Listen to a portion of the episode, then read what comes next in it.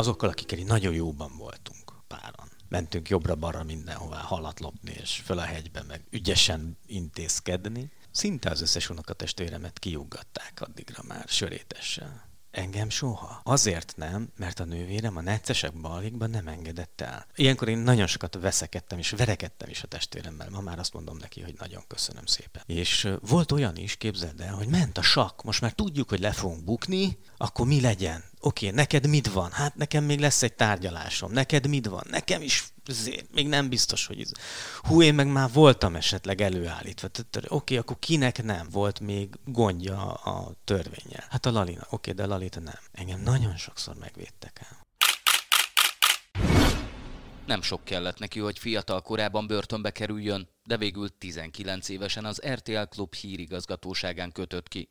A Somogy megyei Ötvöskónyi cigánytelepén nőtt fel, ahol szinte minden stikliben nyakig benne volt. Csinált milliós tartozást a családjának, amit végül a nővére segítségével tudott a család kifizetni. Ez itt a Selfie a Szabad Európa podcastje, Bátori Róbert vagyok. Orsos Lajos Csonka családban mély szegénységben nőtt fel. Az édesanyja, amit csak tudott, mindent megadott neki és a nővérének, de Lajos többre vágyott. Azt, amit nem kaphatott meg, mert nem volt rá pénze, csibészkedéssel szerezte meg. Sokan segítettek neki, hogy végül ne kerüljön börtönbe. Orsós Lajos 18 éve az RTL Klub hírigazgatóságán dolgozik, a Fókusz gyártás vezetőjeként. Nemrég videósorozatot indított, ahol őszintén beszél arról, hogyan sikerült kitörnie a cigánytelepről.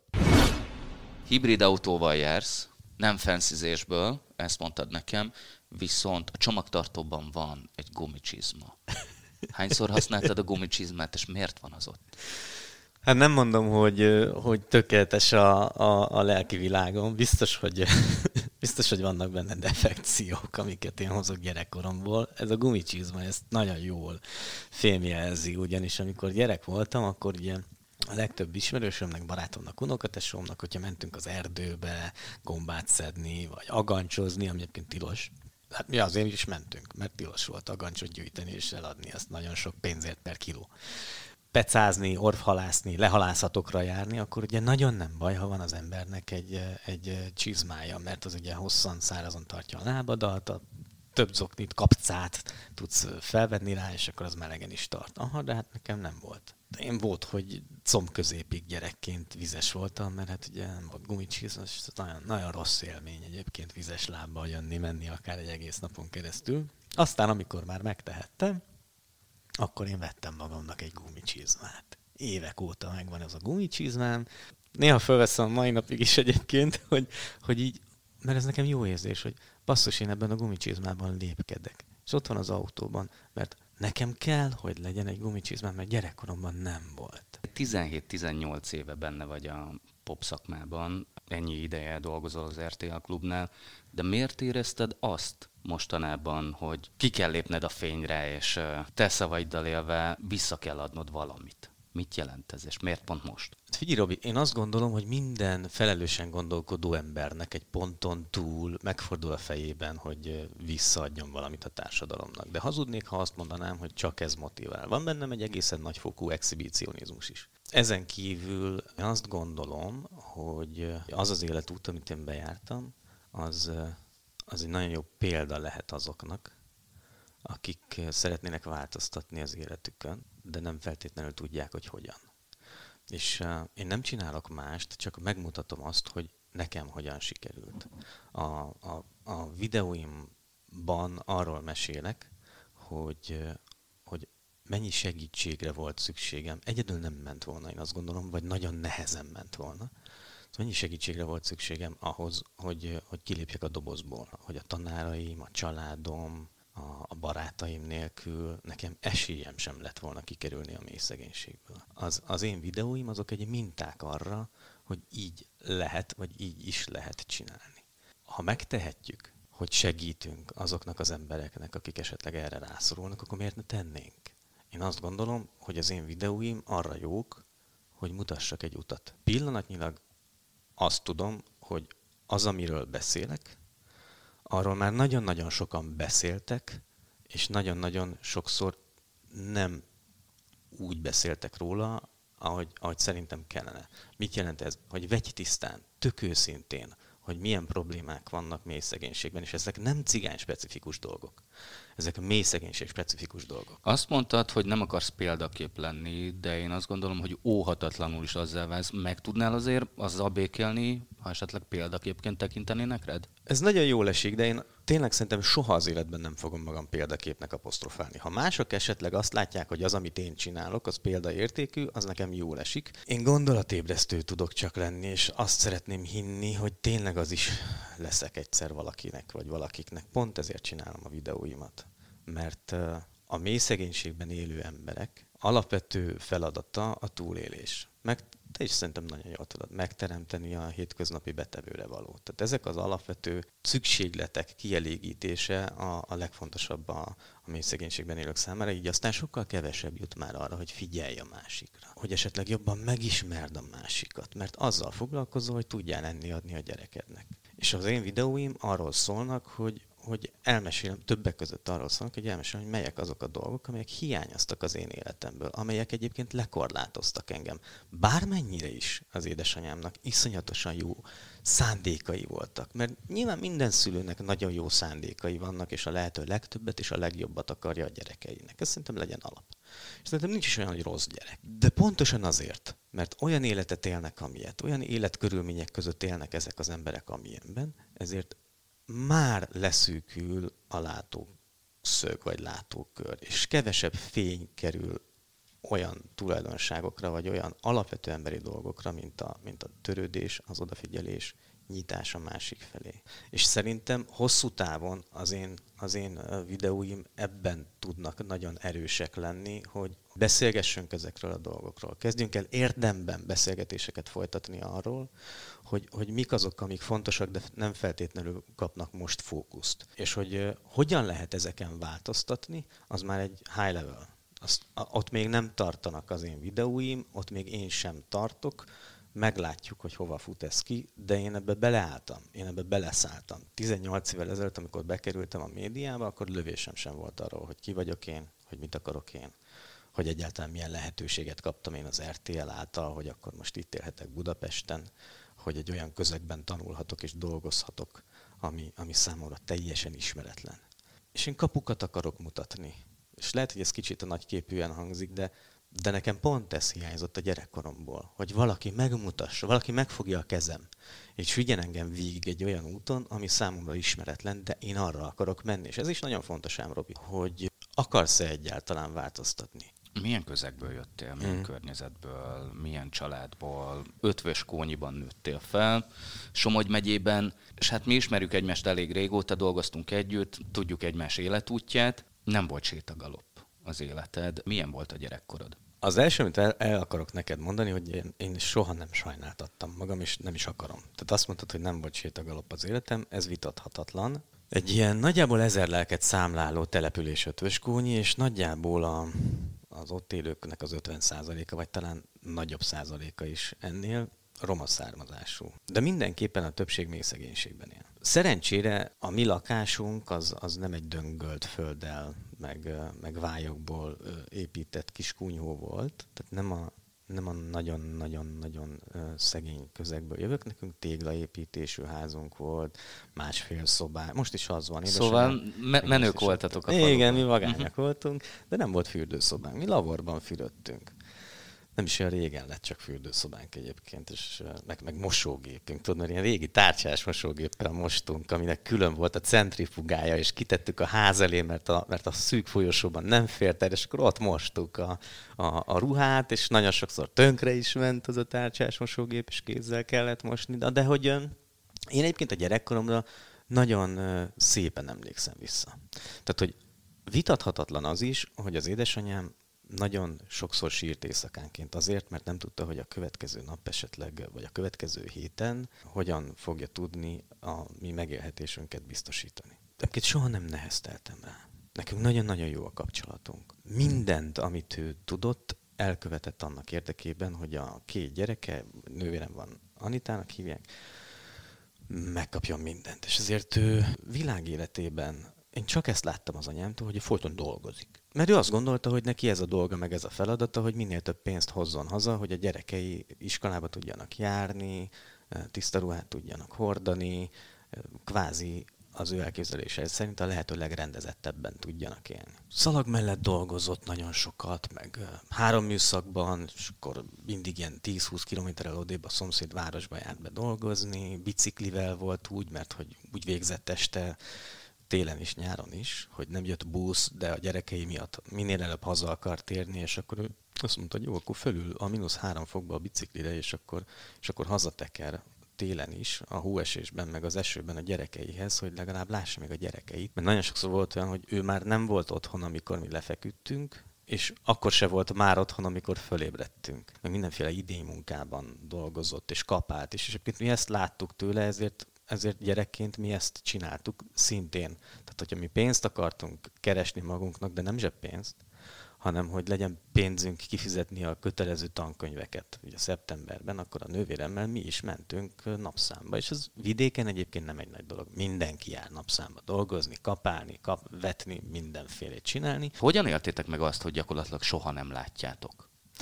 Úgy szoktunk a tesómmal beszélni gyerekünkről, hogy, hogy az igazából a cetlik évei voltak. Mert hogy ő mindig ilyen celluxal az ablakra, vagy, a, vagy az egyik ajtóra ragasztott egy-egy üzenetet nekünk, hogy akkor ez meg ez a feladat, vagy itt találjuk az ennivalót. Nem nehezteltünk azért, hogy az édesanyánk ennyit dolgozik, és alig találkozunk vele. Az én édesanyámnak 8 általános iskolai végzettsége van, tehát nem magasan kvalifikált, de érzelmileg iszonyatosan gazdag. Tehát, hogy nagyon magas érzelmi intelligenciával dolgozik. És ezt azért mi kaptuk gyerekként. Tehát pont ezért is tud nagyon jó viszonyom lenni még most is az édesanyámmal, mert hogy, mert hogy mi nagyon hasonló érzelmi rezgés hullámon dolgozunk. De nem is ez volt a nagyobb baj egyébként a gyerekkoromban, hogy az anyámat kevesebbszer láttam. Nagyobb baj az volt egyébként, hogy a közeg és a környezet az engem nagyon húzott magával. Mit jelent ez? Hát gondolhatod. Mit jelent, hogy mentem rosszat csinálni? Az nekem nem rossz rossz volt, de így utólag visszagondolva én módszeresen dolgoztam azért, hogy, hogy ez a társadalom úgy, ahogy van, kivessen magából. Dolgoztál azért, hogy esetleg később börtönbe került? Tehát, Aha, hogy, pontosan. Lopni, csalni, hazudni. Csibészkedni. Így van. És még egyszer mondom, ez nem cigány specifikus dolog. Ez azt gondolom, hogy a mély szegénység jellemzője. Mert ha valami nincs, akkor azt meg kell szerezni. Alapvető dolgokat meg kell szerezni. Miket kellett megszerezni a gyerekkorodban? Gyerekként ugye nem azt, hogy akkor tudjak enni, mert azt az édesanyám biztosította, de hogy mondjuk legyen egy jobb cipő, hogy tudjak elmenni csajozni, be tudjam dobni a játékgépbe a lóvét, mert ugye akkor, akkoriban ugye minden sarki presszóban voltak színes, csillogó, villogó játékgépek, és az engem nagyon vonzott. 20 forintos volt a legalsó tét, amit be lehetett dobni egy gomnyomás, és az a világ.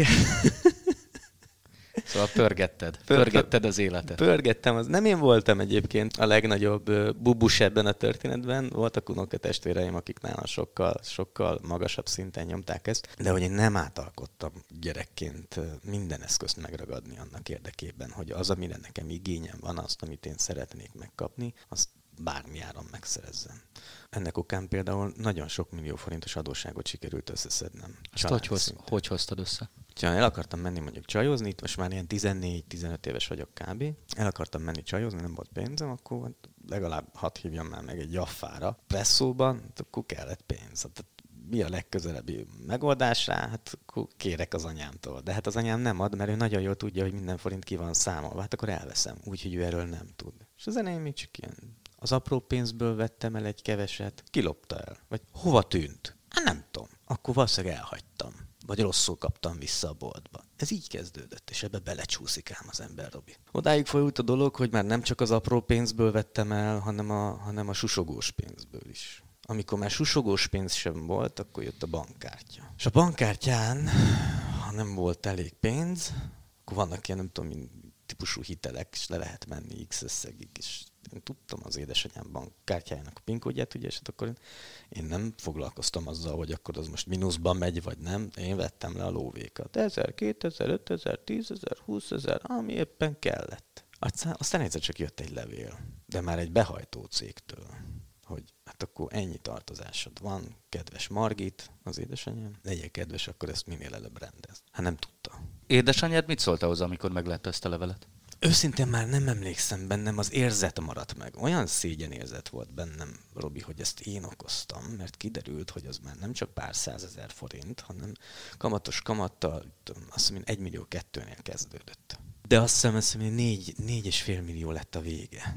Mire, mire mindent kifizettünk, kb. annyi volt. Hogy fizettétek ki? Úgy, hogy a nővérem befejezte a, a tanulmányait, elment Németországba dolgozni. Azért, hogy ki tudjátok ezt fizetni? Mondhatjuk azt, aha, hogy a nővérem azért szakította ki magát a családi közegből, hogy ezt a sok millió forintos adósságot, amit én okoztam a családunknak, ezt ki tudjuk fizetni. És ő elment tök egyedül egy teljesen másik országba, német nyelvismeret nélkül, pénzeket keresni. Éjszaka a szalag mellett. Ő is ugyanúgy vágta nem tudom hány kilós sertéscombot, meg a marhalábszárat. Pakolta ő is ugyanúgy a, a kamiont éjszaka dolgozott. Tette, amit kellett annak érdekében, hogy a családunk boldogulni tudjon. Neki köszönhetően akkor ezt végül ki tudtuk fizetni, és egyébként neki köszönhetően van fürdőszoba is most már a lakásunkban, és nem laborban fürdünk, hanem ez egy kényelmesebb élet. Ott a cigánytelep kellős közepén van egy pici kis házikó, ahol van fürdőszoba,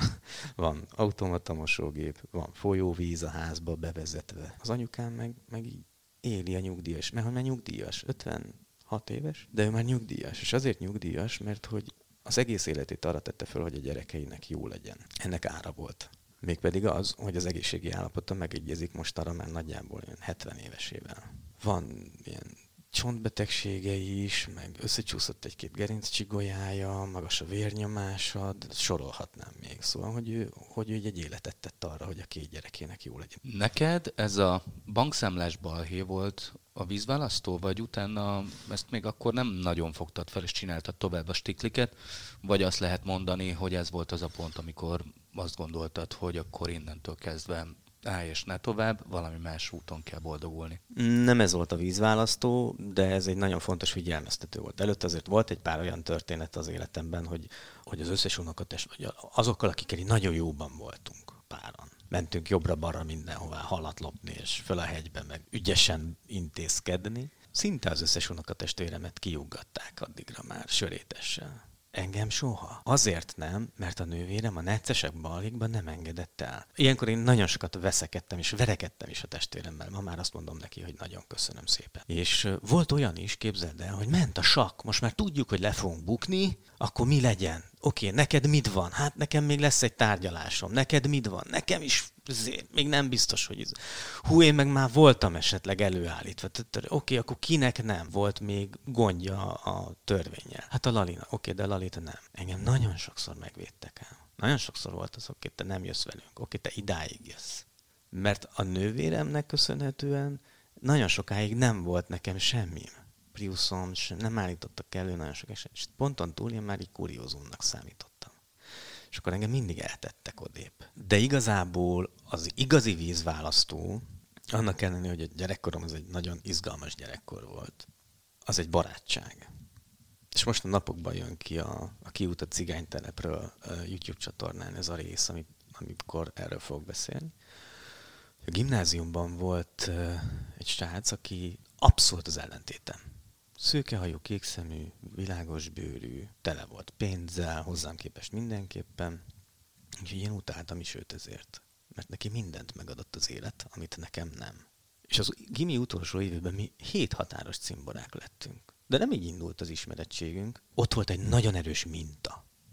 És szerintem ezek fontosak a, a minták. Mi nagyon-nagyon véletlenül, bár nincsenek véletlenek, mondjuk azt, hogy egy ilyen szerencsés helyzetnek köszönhetően elkezdtünk egymással beszélgetni. Előtte három évig egyáltalán nem.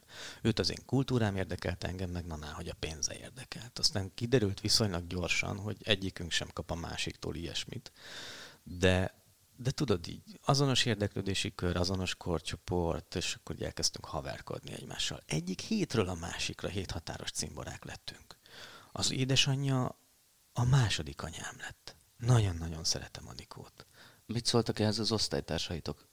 Gimiben. A gimi, a gimi az nekem egy izgalmas időszak volt. Nekem a gimnázium azt hozta, amit korábban nem annyira kaptam meg otthon a, a, a környezetemben, de ez nem az anyám hibája volt. Az pedig az elismerés és az elfogadás, és, a, és az, hogy valaki nyitottan fordul felé. Ugye nekem rengeteg feszültségem volt saját magamban, rengeteg önértékelési problémám, de ezt gyerekként nyilván nem tudod. Engem kvázi beintegráltak. Tehát, hogy, hogy én egy olyan közegbe kerültem a gimnáziumban, ahol én kvázi egy kakuktojás voltam. Tehát, hogy cigány gyerekként, mély szegénységben élőként, mindenki rendezett környezetből származott hozzám képest, és, én, és nekem vagy boldogulsz itt kis csávó, vagy viszontlátásra. De nem volt igazából viszontlátásra, mert a tanáraim nem hagyták. Nem hagyták, hogy kikerüljek ebből a közegből. Én rengeteget tettem annak érdekében, hogy kirúgjanak. Nem tudatosan, csak így működtem, így éltem, de az igazgatónőm, az osztályfőnököm, ha a fene fené teszik is, akkor is itt maradsz közöttünk kis csávon, mert te tehetséges vagy. Ők ezt így látták, és hál' Istennek, mert hogy, mert hogy nélkülük sem ment volna ez. De hogy az osztálytársaim is engem nagyon szerettek. Tehát ott már, ott már egy intellektuális közegbe kerültem ember, tehát ahol az emberek nyitottan kezelték azt, hogy én honnan jöttem, nekem milyen preferenciáim vannak szemben az övükéhez képest alapvetően. Én drámatagozatos gimibe jártam, és ott ugye az önkifejezés az egy fontos topik. És a srácok meg, meg külön kuriózumok, mert nem sokan járnak drámatagozatos gimibe fiúkként. És ezért, és ezért engem ott nagyon szeret lettek az osztálytársak is, a tanári kar is, mindenki. És ugye Richard volt az erő világos, meg a sötét oldala. Őt is szerették nagyon a tanári karban, meg engem is, csak mindkettőnket másért. És ez a, amikor mi összeálltunk, és lettünk nagyon jó barátok, éjjel-nappal sülve-főve együtt voltunk, akkor, akkor mi voltunk kvázi így az iskola uh, nagyjai mi nagyon gyorsan, nagyon jó barátokká váltunk, az ő családja lett a családom, a barátai az én barátaim lettek, teljesen más kapukat nyitott meg nekem az ő személye, az ő gondolatisága, az ő életvitele, ahhoz képest, ahogy én korábban éltem, és ez a barátság, ez a mai napig tart. Mi egyébként nagyon sokat sportolunk együtt, nagyon sokat dolgozunk együtt, ami azóta nem engedtük el egymás kezét, és nagyon szorosan ott vagyunk egymás mellett. Tehát, hogy a mi barátságunk az nekem nagyon meghatározó volt nélküle, nélküle, és ez a lényeg, Robi, hogy a családom támogatása, a tanáraim támogatása, és Rihárd barátom támogatása nélkül én, én legjobb esetben is nagy valószínűséggel közmunkás lennék most. Amivel nincsen semmi baj, de bennem mindig is ott volt a többre vágyásnak a gondolata. És rajtuk keresztül sikerült ezt megvalósítanom. Utolsó évesek voltatok. E? Nálad mi volt a terv? Onnan hova tovább a gimi után? Én nem tudtam eldönteni, hogy mit akarok kezdeni az életemben. Honnan tudnám 17 évesen? Akkor 17 voltam egyébként. Ezért azt mondtam magamnak, hogy ez a színház dolog, ez a színpad dolog tök frankó, hiszen az lehetek, ami akarok. Nem kell foglalkozni a valósággal. Amikor fölmegyek a színpadra, akkor, akkor játszhatok bármit is. Nem az a csóró cigány gyerek vagyok a, a telepről. Ezért azt gondoltam, hogy hát a legjobb és az egyetlen megoldás az az, hogy hát akkor én majd színész leszek. Mert akkor eljátszhatok bármit. Jelentkeztem, és Kaposváron akkor indult a tanítóképzőn a, a színész szak első évben, vagy az volt az első éve, és nem vettek fel ezért elmentem újságírást tanulni. De amikor sétáltam lefelé szomorúan a, a, az iskola lépcsőin, akkor a, a, a lépcsőfordulóban a falon láttam egy kicsit ilyen elsárgult, elsárgult papírlapon. Casting van, és akkor keresnek itt Budapesten egy nagyjátékfilmre főszereplőket, és egyébként ez egy ilyen roma specifikus mutatvány volt, úgyhogy, úgyhogy cigány fiúkat és lányokat keresnek. Ó, hát akkor megérkeztem. Én ezzel betörök majd. Nagyjáték, mozifilm, ne vacakoljunk. Hát ezt nekem találták ki, és jelentkeztem. És én lettem ennek a filmnek a főszereplője. A címe Boldog új élet. 2007-ben mutatták be a, a filmszemlén, az első filmes kategóriában első, megkapta a külön díjat. Képzeld el azt, Robi, hogy felkerülsz egy ilyen nagyon mikro, Budapesthez képest egy nagyon mikrokörnyezetből, ugye Somogyból. Előtte talán még nem is jártam Budapesten, de hogy fel kellett költöznöm akkor Budapestre, és itt élnem a családom nélkül, meg mindenki nélkül hónapokig, mert hogy forgatunk, és akkor egy tök idegen közegben voltam, és jött értem a, jött értem a, a stábautó, vagy a taxi, és akkor hoztak, vittek, volt, volt smink szobám, sminkesem, maszkmesterem, öltözte, stylistom volt, Robi 17-18 évesen, azt se tudtam, mit jelent az. Több százan voltak azért, hogy legalábbis ezt gondoltam, hogy nekem jó legyen ebben a filmben. Ez ilyen nagyon szürreális élmény volt, hihetetlen volt, hogy hogy én egy rendezővel, de azt se tudtam, hogy mit csinál egy rendező, meg, meg egy gyártásvezető, ma meg már az vagyok. Családod mit szólt ahhoz, hogy hirtelen filmsztár lettél? Ó, hát mindenki azt hitte, hogy hát akkor ez itt, akkor megérkeztem, hát Hollywood, meg, meg, meg mi egymás, és akkor jönnek a felkérések, meg Amerika, meg, meg mit tudom én, hát lövésünk se volt, hogy mi ez. Ott akkor először találkoztam egy ilyen nagyobb volumenű dologgal, ami, aminek én azóta is a szerelmese vagyok. Kamerák, lámpák, tervezés, rendezés, snittek, beállítások, kampány. Tehát, hogy az ilyen, az ilyen teljesen más világ volt, de én akkor nagyon-nagyon beleszerettem. 12-14 órákat forgattunk egy nap. Volt, hogy szétfagytam, mert esőben kellett állni, mert ez volt a jelenet. De nem zavart, én azt imádtam. Meddig tartott ez a csillogás? Egyáltalán nem sokáig, sőt. Amíg tartott a forgatás, az nagyon, az nagyon frankó volt. Aztán utána bemutatták a filmet, és én azt gondolom magamról, hogy utólag, hogy hát eléggé felejthető az én alakításom abban a filmben, de a zene, meg a rendezés, meg, meg a snittek, azok én tök jók. Úgyhogy mondjuk azt, hogy abból a filmből én a csillogást nem kaptam meg. És nem sokkal ezután, ez egy nagyon, nagyon fontos része volt az életemnek, mert, mert én itt szerettem bele végérvényesen ebbe a világba. És nem sokkal ezután jött egy másik lehetőség, amit a Hégető Honorka Alapítvány és az RTL Klub közösen hirdettek meg roma műsorvezetőt keresünk. Elmúltál már 18 éves, érdekel a média, gyere hozzánk, csinálunk belőled műsorvezetőt, a rendezőt, vagy amit akarsz. Most nyilván lesarkítottam, de ez volt a lényeg. Jövő héten folytatjuk a beszélgetést Orsós Lajossal, az RTL Magyarország munkatársával, aki elmondja azt is, hogyan került az RTL klubhoz, és milyen utat járt be a csatornánál. Ez volt a Selfie a Szabad Európán. Bátori Robertet hallották. Köszönöm figyelmüket!